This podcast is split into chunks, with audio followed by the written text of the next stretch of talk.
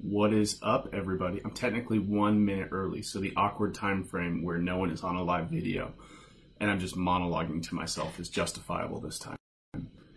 You'd think that after uh, doing radio and sports talk shows and monologuing to myself in college that uh, this would be normal, but it's really weird and uh, something that I'm not quite used to yet. So uh, get on here at 8 to make it less awkward for me. Pander to my sensitivities, please. I hope you guys are doing well um, this Monday morning. And one of the things that has really been enjoyable for me in doing this is uh, I've told you guys that kind of the reason why I'm doing this is to, to open up the window into what my own devotional life looks like, which look, it's, it's not fantastic. It's not sensational. Um, it's really mundane. And I was just sharing this with my community group last Tuesday, um, that really it hasn't been until the last like two years where, oh, my mic isn't on. Ha ha! Now my mic is on. Can, now you can hear me, I think. Um, so hopefully you either heard what I said earlier or realized it wasn't that important. Um, but anyway, as I was saying, this is just a window into my devotional life, and I was sharing with my community group on Tuesday just how it hasn't been until the last uh, couple of years of my life where I really feel like, apart from studying God's Word to preach it, that I've realized that God's Word is good for me. Um, and that's been a long process. I've been a Christian for, um, you know, 20 plus years at this point. And uh, Bible reading and devotional reading was always a struggle for me. And God's been really gracious. I think what's happened is is two things. Is uh, first, I've gotten better at understanding the story of Scripture. Those of you who have been at Sovereign Hope the last few weeks, you've kind of seen how we've progressed through the story of Scripture and beginning to see Jesus in places where at first glance we don't see Jesus.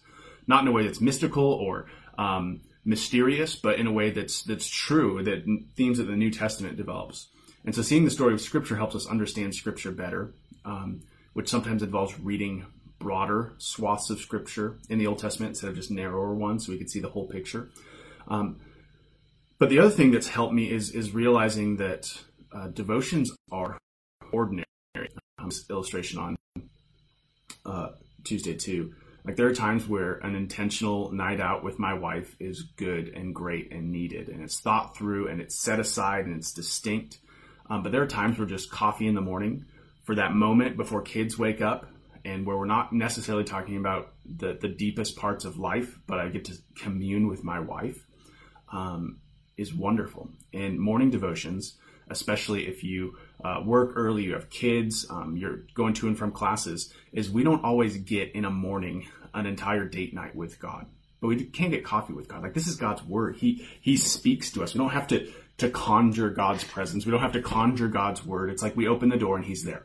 Um, and so seeing that that's good for me. There's a sweet communion just in reading God's word has really helped me. And and what's been really sweet and, and trying is, is this Monday morning devotional thing because I um, read this probably just about half an hour ago and uh, there are times where when I'm reading it on my own, I'll read it through, I'll think on it for a little bit, and then I'll get up and move on.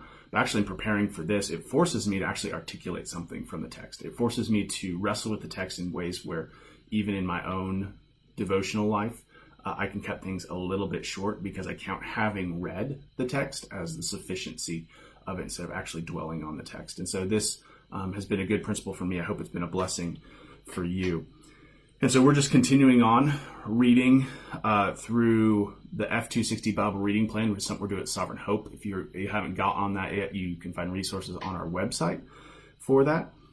Uh, we have just finished last week First Samuel, and now we're starting Second Samuel today. And so we're in Second Samuel uh, 1 and 2. And I'm going to give us just a, a, brief summary of what we looked at today. Um, on Wednesdays, when you join our Bible reading group, you don't have to have read anything to join. Um, we read it there. But on this Monday morning thing, you also don't have to have read to have joined in. I'm not checking your homework. Um, but I'm just going to summarize the text. So if you have time to read it before this, that is great. If not, and you're just listening, that's kind of why we start with a summary. And so we ended 1 Samuel um, chapter 31 with the death of Saul. And historically in the Hebrew Bible, 1st and 2nd Samuel um, were all part of one book. And so it's not until the Greek translation came along that it was split into two books just for the sake of kind of categorizing stuff. And so uh, what, when we're picking up in the middle of, or when we're picking up in the first chapter of 2nd Samuel, we're really still in the, the, the middle of, of Samuel as a whole. And so Saul dies in 1 Samuel 31, and we're going to come back to that significance. And what happens in 1 Samuel 1 is uh, uh, a man, someone from Saul's camp after this battle where Saul and his, his son have died, escapes to David and tells David, Hey, I came from the battle of Israel. Um, the, the Israelites have fled. Saul and his son are dead. And then um, David grieves and he, he presents to David this Amalekite servant, presents to David the, the kind of royal garb of Saul to prove that he's actually fallen. And what we see immediately that we'll come back to is David actually kills the messenger, and that's important and significant. We'll come back to that. Um, but kind of first reading, it's what's going on here. And then we see this lament. We see this psalm from David, uh, who we we see is quite the poet at heart. Kind of the warrior poet is what he's called. Wrote a lot of the psalms. He gives this really emotional psalm both to Saul, but specifically towards Jonathan, um, grieving the loss of King Saul and his sons. And then now that King Saul is done, we begin to see some more political drama. So David um, in, inquires of the Lord, and he goes down to the southern part of the nation of Israel, um, into the land that was given to Judah. And the men of Judah come together and they appoint David as king over Judah.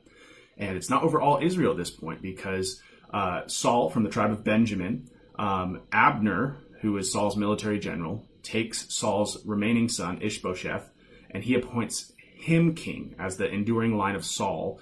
And that and he becomes king over Benjamin and the other tribes. And so we have kind of the beginnings of this civil war starting between David and his kingdom in the south and the kingdom of Ishbosheth in the north. And we see that war unfold in the back half of half of chapter two, where there is a battle between Abner, who is the general of Saul, loyal to Ishbosheth, or yeah, Abner, um, general of Saul, loyal to Ishbosheth, and then um, from Joab, who's the commander of David, loyal to David. And there's this battle, and it's uh, kind of depressing, kind of sad, a lot of death, a lot of uh, killing of their own brothers. And it ends with kind of this stalemate after Joab's brother was killed by Abner. And that's going to be significant for what I'm assuming we're going to read um, tomorrow. I don't actually know what tomorrow's reading is. So the story Saul's dead, David's appointed king in Judah, Saul's remaining son is appointed king in the rest of Israel, and we see a civil war beginning to start.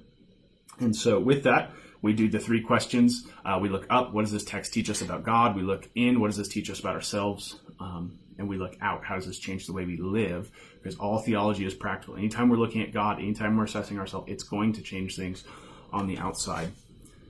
So, in looking up, this was, I, wrestled with this today. I don't know if you guys were able to read, um, but the first time I read this, I was like, what am I going to talk about with this? Because um, there's really only one involvement of God, and that's where David kind of appeals to God as this uh, cosmic GPS at the end. He's like, "Where should I go?" And God says, "Go to Judah." And then he's like, "Where should I go in Judah?" And God says, "Go to Hebron." And like that, that's the involvement we have with God in this text.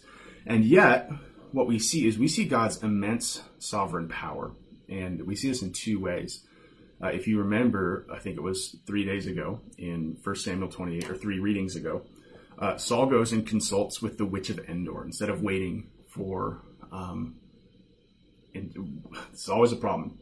God's people don't like waiting for God's timing. And Saul gets anxious and at the eve of a big battle. Instead of waiting for confirmation from God, because the typical ways of connecting with God have not yielded clear results, Saul goes to a witch, to a necromancer, and uh, consults this witch, which is immensely displeasing to God. And uh, the funny thing about this is that Saul goes to a witch to call up Samuel, knowing that Samuel is the one who's banished the witches. And he goes to a witch and calls up Saul, which just shows you how silly our sin really is.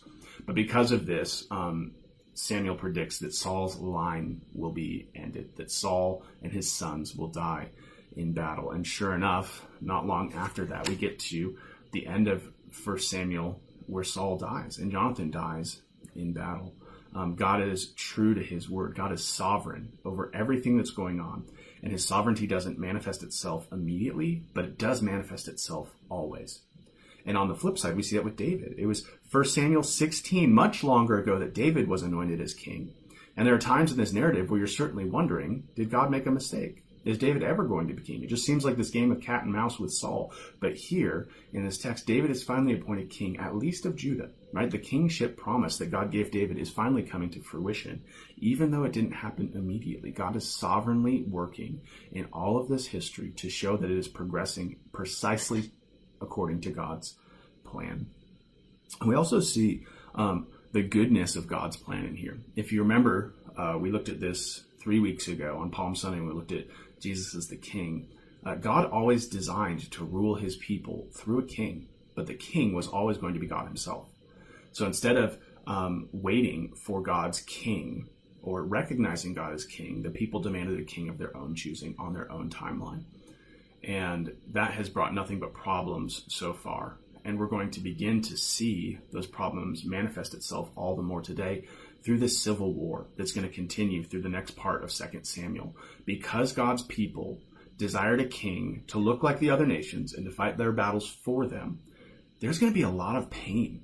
And, and it's, it's going to be bloodshed. In the next few chapters, our hearts are going to break at the amount of Israelite blood that is shed by Israelite hands, all for the battle of the kingdom. And I think that shows the danger of our sin. Like we go to sin thinking it will give us what we want. But on the on the flip side of the coin, it's drenched in often our own blood. It fails to satisfy us. If only we would be patient enough to wait for God's timeline and trust that when God gives these wonderful promises, right? These promises we've looked at for the last three weeks in, in Revelation, where every tear will be wiped from our eye, well, God will establish his perfect king, the slain, the lamb who stands though as slain will rule over the nations. And there'll be the new tree of life and its, tr- its leaves will be healing for the nations. We see that promise. And yet so often we go to the trees of this world. We go to the healing of the nations instead of God's chosen healing of the nations. And we think, because like it did for Saul, like it did for all the people who wanted a king, we think that the immediacy of man is better than the sovereignty of God. And so we look at God and we see his goodness. He is faithful to judge, like he judged Saul. He is faithful to um, make true on his blessing, like he did for David.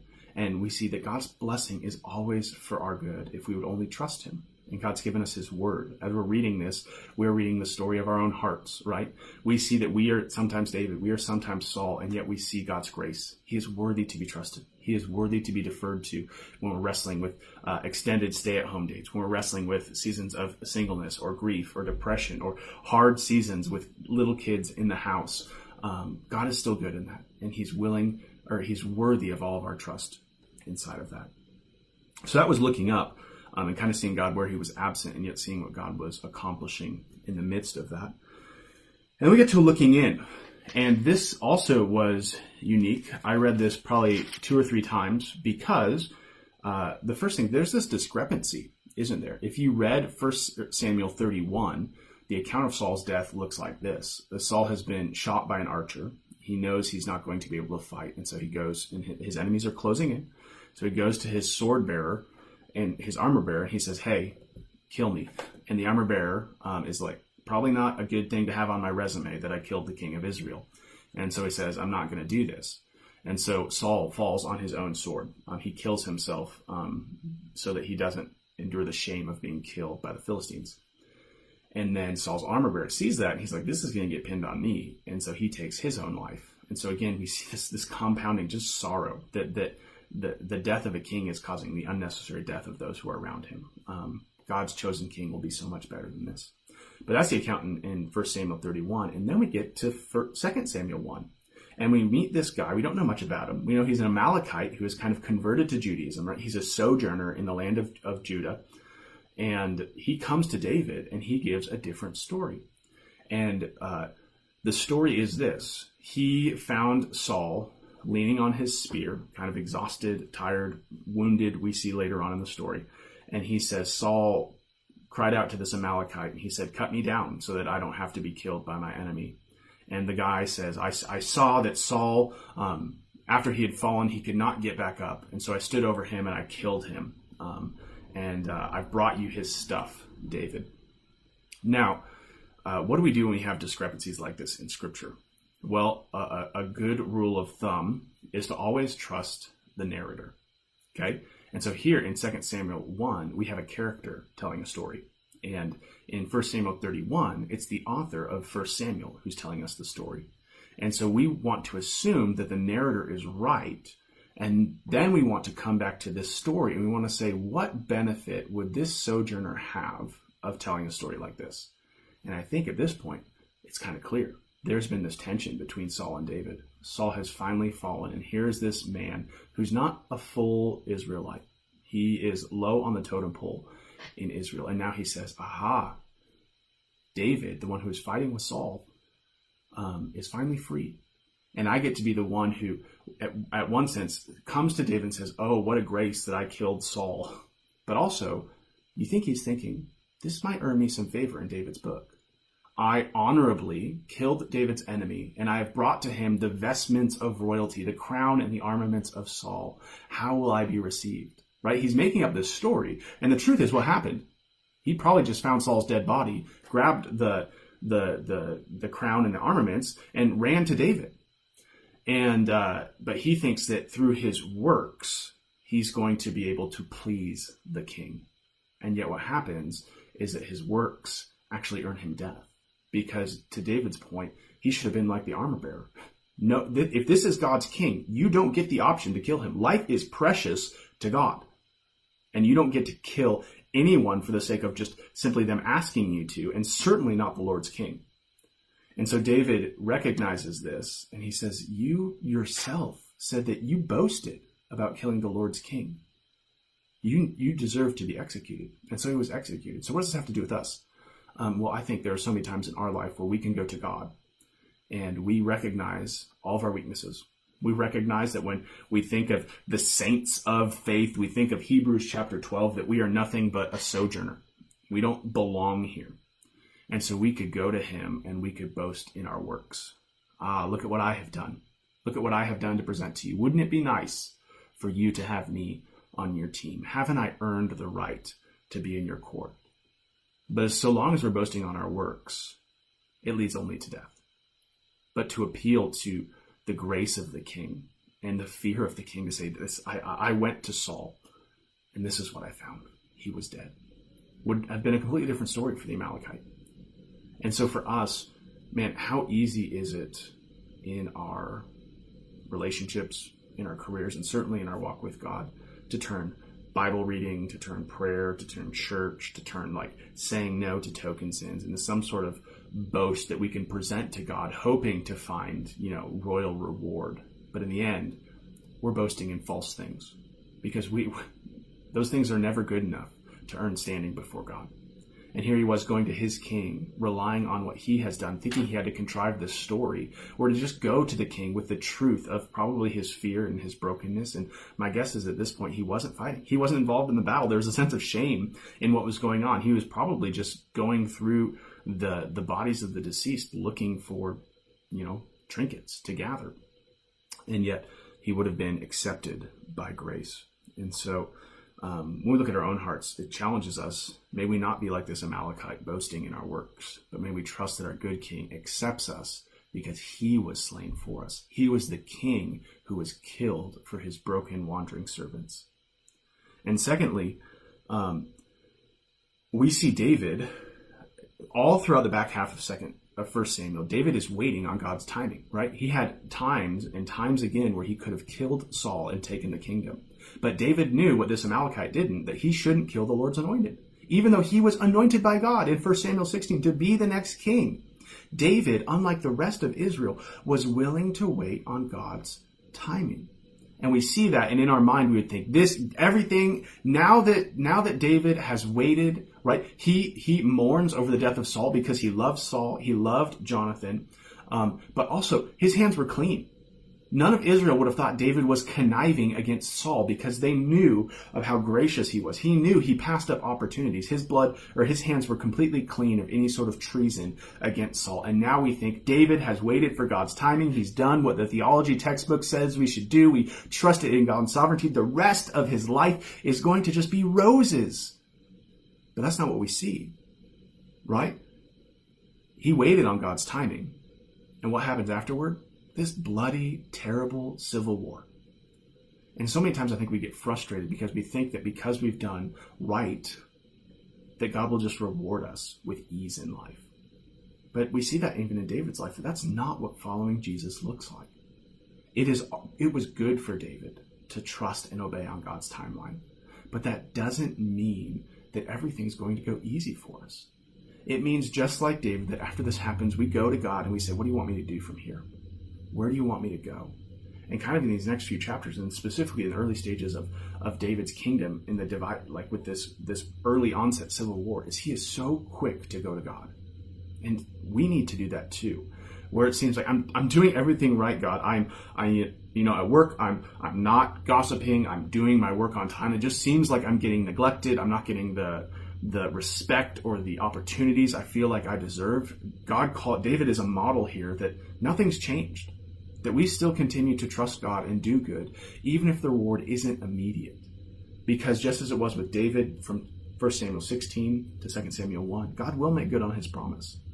And for us, it might not be in this life, but we know it will be true in the next life. And so when it comes to us, are we able to trust God and keep moving forward? even when it seems that our obedience is not being rewarded in the way we would like. Or like David, we have. We've become kind of partial king of this kingdom. And yet it's still hard and it's still difficult, right? Sin is never fully going to be eradicated in our hearts. Nothing in this world is ever fully going to satisfy us. So will we be faithful to keep clinging to God until all of the promises are yes and amen at the final resurrection of the dead? So looking in, or do we boast in our works or do we trust that our king will accept us based off of um, His grace. And then do we wait for God and expect God to reward us, or do we wait for God and do we continue to wait for God and entrust ourselves? Uh, what we'll see in First Peter: Do we entrust ourselves to a faithful Savior while doing good? That's it. Do we entrust ourselves to a faithful Savior by doing good? That's the call of the Christian. And then looking out. Okay, so we've looked up, we've seen God's power, we've seen the goodness of God's plan, we've looked in, we've seen not to trust in our works, and we've seen the, the need of relying on God, and now we look out. Um, again, kind of a unique thing because we're reading history, we're not reading specific teaching. Uh, but I saw two things I'd love to hear. If you guys have read this, you can maybe throw it in a comment or something like that. Um, in looking out, the, the, I noticed two things. One is is rather timely, and that is respect for government officials. Um, I am. Uh, it's it's a weird Facebook world to be in right now, um, especially as I, I, pray that we as a church would have friends on all sides of the political spectrum. And getting on Facebook, it just seems like a bunch of people playing the different notes out of tune loudly together. Uh, and we saw in Saul, Saul was not a good king. He was not a faithful king. He was not kind to David. He did not seek David's well being. And yet David respected the office of king. And we might say, well, well, that's God's king. Of course, if, if there's God's king, if there's an anointed king, uh, we would respect him. But if anyone had the ability to not respect him, it is the newly anointed king, King David. But we also see in places like Romans and, and in First Peter. Um, First Peter, God says to respect the emperor because he does not bear the sword in vain. God has given him that power and given him that authority in our current news cycle with COVID 19 and an election year, it's, it's easy to not just voice, um, not just use the, our right to free speech to express concern over um, political philosophies where there's Christian liberty, and yet um, there are ways that we think is right, and we could actually be disrespectful. Um, we could actually be hostile. Our hearts could actually be murderous towards what's going on and, and disgusting and not a good show of how we should actually treat government officials. And I think that's something um, that I, I, would err on the side of just being silent and because I'm like, God's in control, we'll get in the end. But there, there, are times where when I think things are right, I ought to speak up. Um, but also, the manner in which we speak should be distinct as Christians. And it's distinct because we know who stands behind. We know the God who stood behind Saul. And if God stood behind Saul, he could stand behind whoever the elected official is that we are um, rallying against. And so that doesn't mean we, we lose the right to um, speech, um, but it means that our speech is ultimately trumped by the call of God to consider others as we're more worthy of ourselves, to speak the truth and love to do. The Bible trumps the Constitution. It really does. Our Constitution of our heart has been changed through the gospel. And so do we, um, do we have this respect that David had, even though there's much relief in Saul being dead, where we recognize that God is in control and that God uses even emperors. I think it's we see this in, in uh, is it uh, First Timothy? He uses emperors to accomplish common good and to limit suffering. So even if those people are fallen, um, especially in America, when you consider the governments that are out there, what a privilege we have here. And then we also see this friendship with Jonathan that David has, um, really intimate. We see at the end there, kind of awkward to read.